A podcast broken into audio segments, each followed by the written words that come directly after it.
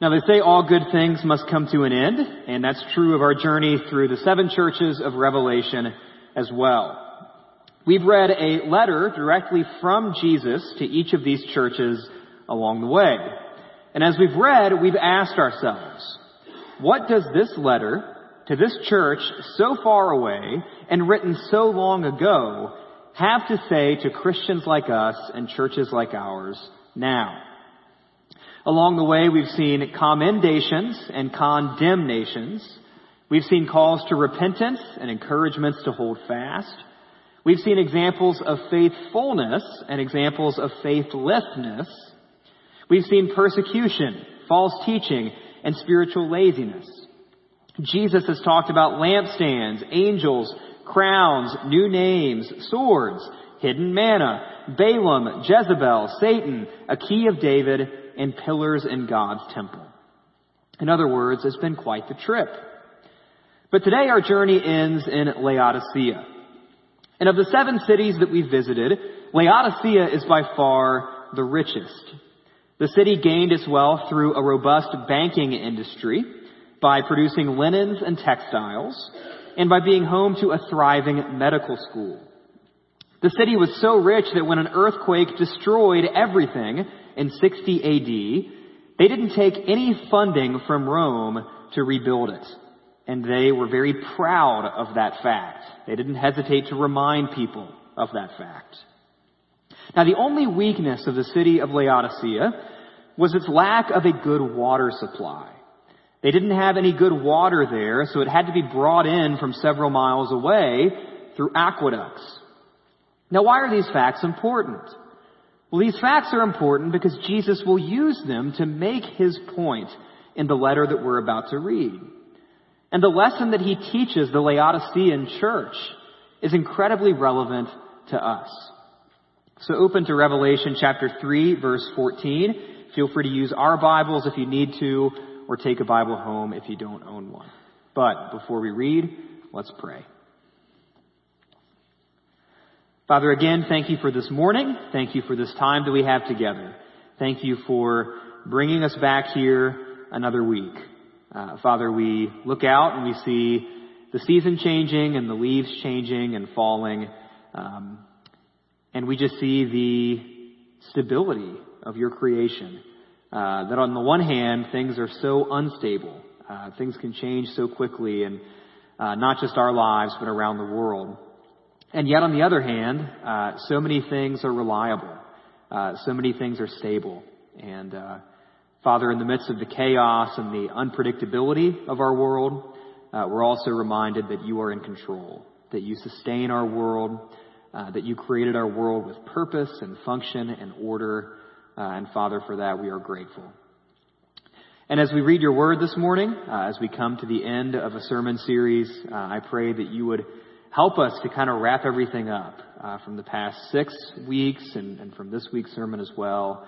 Uh, Father, help us wrap everything up in a way that is beneficial for us. Um, I pray that as we end this series, that uh, you would find ways to use it, find ways to bring it back to mind moving forward, um, and make it be helpful for us.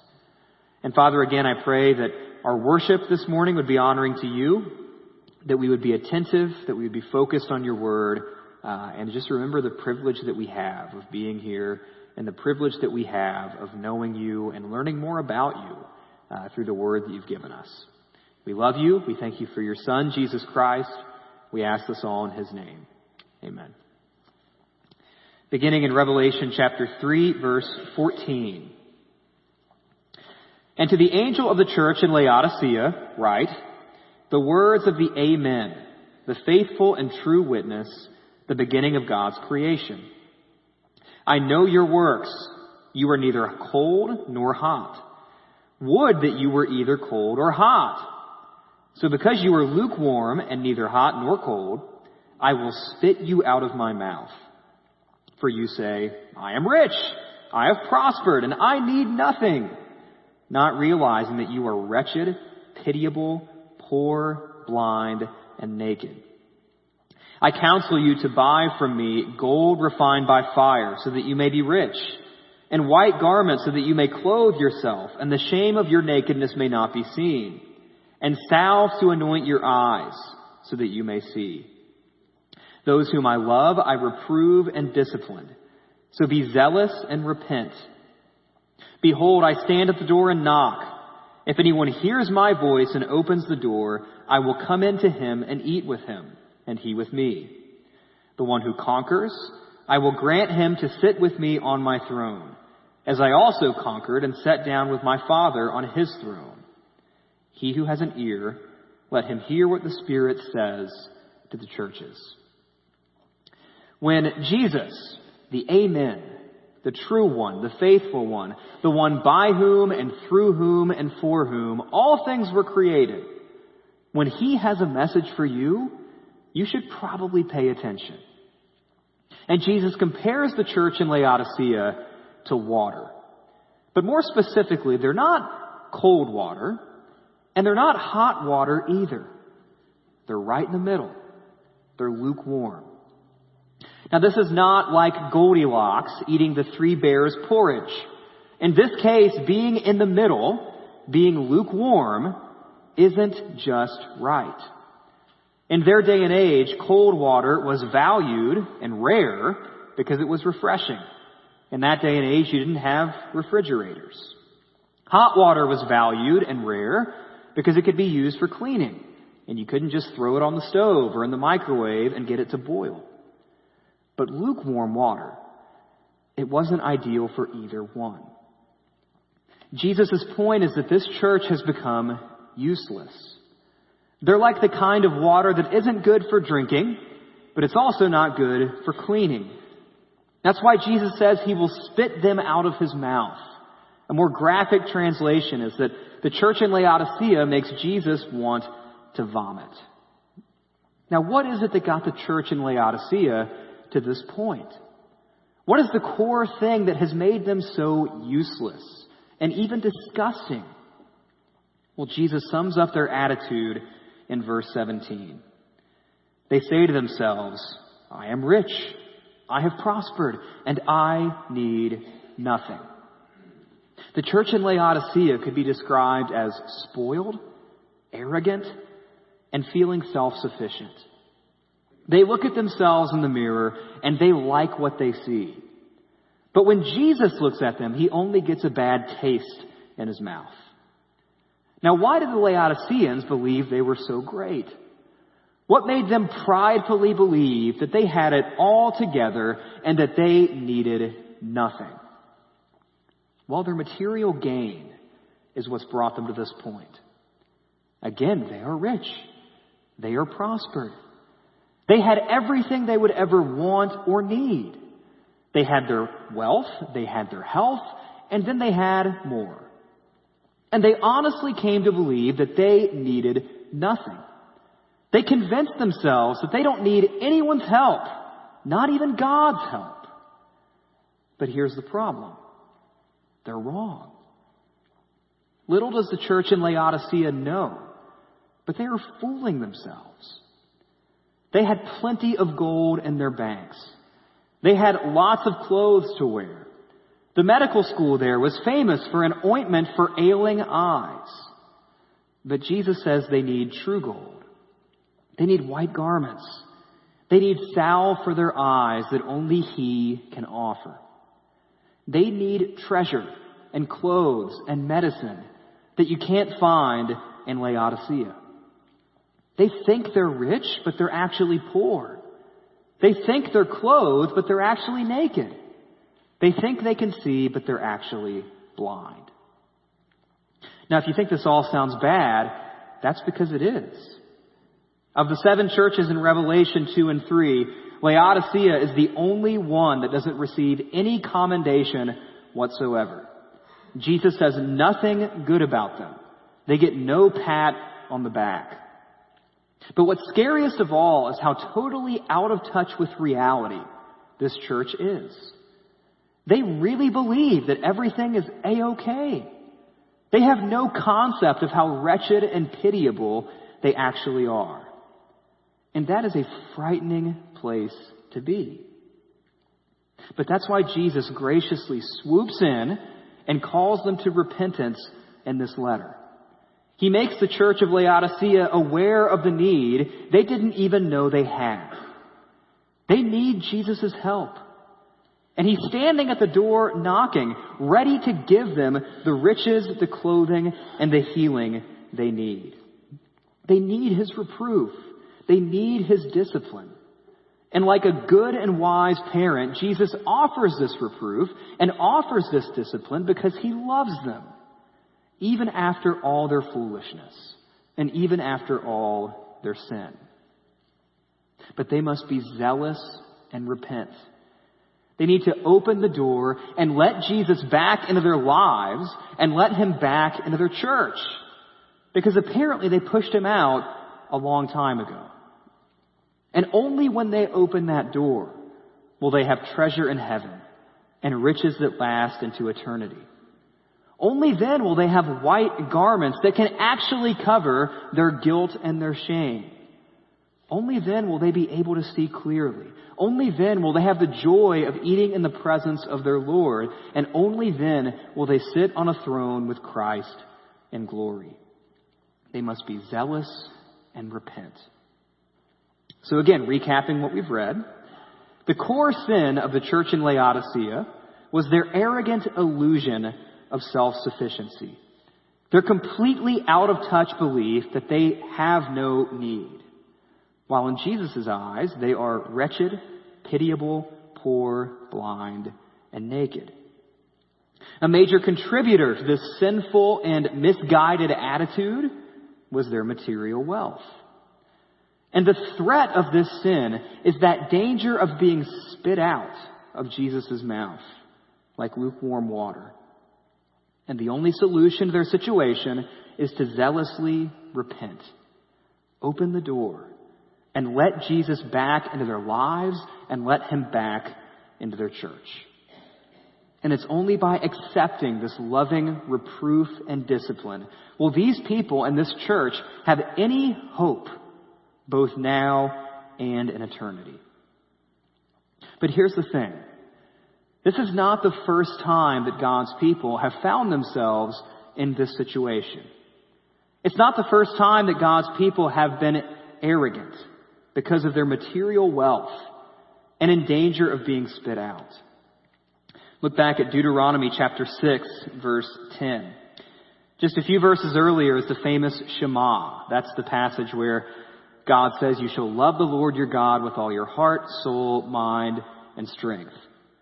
But then just a few verses later, verse 10, we read this. And when the Lord your God brings you into the land that he swore to your fathers, to Abraham, to Isaac, and to Jacob to give you, with great and good cities that you did not build, and houses full of all good things that you did not fill, and cisterns that you did not dig, and vineyards and olive trees that you did not plant. And when you eat and are full, then take care lest you forget the Lord, who brought you out of the land of Egypt, out of the house of slavery. So God warns the Israelites before they ever even enter the promised land, before they inherit more material wealth than they've ever known. God warns them that they will be tempted to forget Him. That is a lesson that the believers in Laodicea should have remembered. They should have read their Old Testament and known Deuteronomy 6. But that's not the end of the parallels. Look at Leviticus chapter 18, starting in verse 24. Again, same context. God warning the Israelites before they go into the promised land. Do not make yourselves unclean by any of these things, for by all these the nations I am driving out before you have become unclean, and the land became unclean, so that I punished its iniquity, and the land vomited out its inhabitants. But you shall keep my statutes and my rules, and do none of these abominations, either the native or the stranger who sojourns among you, for the people of the land who were before you did all these abominations, so that the land became unclean. Lest the land vomit you out when you make it unclean, as it vomited out the nation that was before you. Have you ever heard a sermon that had the word vomit in it more? I don't think I have either. I was thinking about it earlier this week. I don't know that I've ever talked about barf this much in a single sermon. The point is that God warns the Israelites, again in Leviticus, that if they do forget Him in the promised land, if they abandon Him, they will be vomited out. They will be spit out like the people there before Him. Now again, it sounds an awful like, awful lot like what we're reading today, doesn't it? Warnings about not forgetting Him. Warnings about being spit out. I don't think that's a coincidence. The point is that the Laodiceans were not the first to let their wealth blind them to their need for God's help. And they're not the last people to do that either. I mean, let's be honest. How often do Christians like us and churches like ours fall into the same trap, like Rick mentioned at communion? We arrogantly come to believe the same things the Laodiceans believed. That we are rich. We have prospered. We need nothing. We have money. We have clothes. We have health. We have food in the pantry. We have houses. We have cars. We have retirement funds. We have educations. And we have accomplished careers. Now, none of those things are bad in and of themselves. But when we have it so much, we may be tempted to believe that we are self-sufficient. We may be tempted to believe that we need nothing. We don't even need God. And so we slowly but surely forget Him. We become lukewarm, not good for anything, and deserving to be spit out. We close the door on Christ because we don't really think we need Him around anymore. We believe the lie that we are rich when in reality we're poor. We believe the lie that we're covered when in reality we're actually naked. And we believe the lie that we can see while in reality we're blind. And so we go on about our lives foolishly thinking that we have it all together, leaving the Lord that we claim to worship standing and knocking outside the door. Now, of course, it's true that the core issue isn't the Laodiceans' wealth in and of itself. The core issue is what they've allowed their wealth to do to them. The sinful attitude and belief that they've bought into. This idea of self-sufficiency, of needing nothing, forgetting the Lord. But it remains true that mostly wealthy Christians like us, in mostly wealthy areas, in a mostly wealthy country, we're richer than most Christians that have ever lived. We should be on our guard. Humble enough and realistic enough to admit that we're not exempt from falling into the same trap. It's true that scripture doesn't uniformly condemn God's people having nice things. And it's true that scripture often presents material wealth as a form of blessing from God. It's true that scripture gives examples of God's people using material wealth to glorify Him and serve their neighbors. And it's true that poverty doesn't automatically make you more spiritual. No one's denying those things. But we also shouldn't ignore the other end of the spectrum. We shouldn't forget the stark warnings that scripture gives us about material wealth. We should pay just as much attention to and spend just as much time wrestling with the passages about laying up treasures in heaven, not on earth. The passage about man's inability to serve two masters. You will either serve God or money. The passage about the deceitfulness of riches harming us like thorns choking a young plant. Or the passage about a rich man entering heaven being as difficult as a camel going through the eye of a needle. If we don't take those warnings seriously, we may find ourselves in the same boat as those Israelites in the promised land and the Laodiceans that we read about today. We need to learn from their example the way the Laodiceans should have learned from Deuteronomy 6. We may find ourselves arrogantly and foolishly believing that we have no need, that we can just forget the Lord our God. We may find ourselves lukewarm, deserving to be spit out. All seven letters to seven churches have ended with that phrase that we see in these verses. He who has an ear, let him hear what the Spirit says to the churches. Let us hear indeed, and let us heed the warning of Laodicea. But even though the church in Laodicea was in such bad shape, no commendation whatsoever, there is still good news for them and good news for us in this passage. The good news is that instead of spitting sinners like them and spitting sinners like us out of his mouth, Jesus died for us. Instead of giving up on us and walking away, Jesus knocks on the door.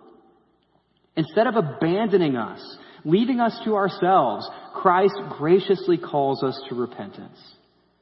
He kindly and mercifully makes us aware of the disease that we didn't know we had, but he also offers the cure. And like Adam and Eve in the Garden of Eden, God sees us in all of our guilt, all of our shame, all of our sin, all of our lukewarmness. He sees through our misguided attempts to hide it, to pretend that everything's a-okay, to convince ourselves that we don't need Him anymore. He sees through all of that, and He covers us. He gives us a gift more precious than gold. He gives us white garments of eternal value. He gives us clear vision to look in the mirror and see the horror of our sin, but then also lifts our eyes to the cross and helps us see the horror that brings about His grace. Christ reproves us and He disciplines us. He calls us to repentance because He loves us. He knocks on the door in order that we would open it, welcome Him in, and have a meal with Him. And by His grace, wretched, pitiable, poor, blind, and naked sinners like us get to sit at his throne in eternity. Something all seven churches of Revelation 2 and 3 have in common is the invitation, the promise to conquer. That invitation and that promise still stands today for Christians like us and churches like ours. But none of us conquer by our own strength. Not the churches back then, and not a church like ours either. We can only conquer by His strength. In Revelation chapter 5, as John's vision continues, he sees this giant scroll with these different seals on it. And the scroll can't be opened by anyone there. The seals can't be broken. And John knows this is a bad thing. He weeps that no one there can open that scroll, that no one is worthy to break the seals open. But then we read in Revelation chapter 5, verse 5. And one of the elders said to John, Weep no more. Behold, the lion of the tribe of Judah, the root of David, has conquered, so that he can open the scroll and its seven seals. Again, we only conquer because he has conquered.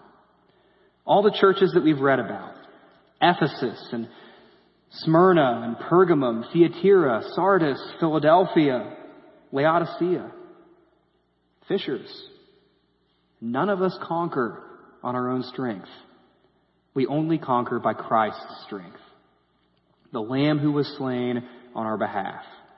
The one who reproves us and disciplines us and rebukes us and calls us to repentance because he loves us. I pray that as Christ stands at the door and knocks, that we would open it up, that we would let him in to our own hearts, our own minds, let him into our church and zealously repent. Because again, he is faithful to conquer. He is faithful to welcome us to sit on his throne the way he sat at his father's throne. He gives us new names. He gives us new garments and he welcomes us into the presence of God in eternity.